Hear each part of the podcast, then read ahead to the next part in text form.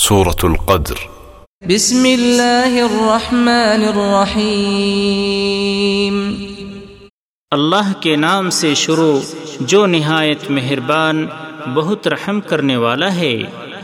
اِنَّا أَنزَلْنَاهُ فِي لَيْلَةِ الْقَدْرِ وَمَا أَدْرَاكَ مَا لَيْلَةُ الْقَدْرِ.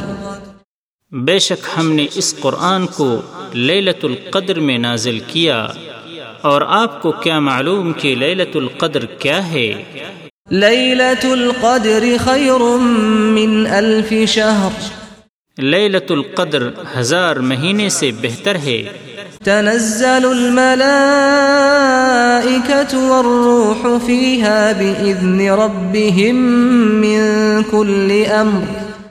اس رات میں فرشتے اور روح یعنی جبریل اپنے رب کے حکم سے ہر کام کے لیے نازل ہوتے ہیں. سلام ہی حتی مطلع الفجر. وہ رات طلوع فجر تک سلامتی ہی سلامتی ہے.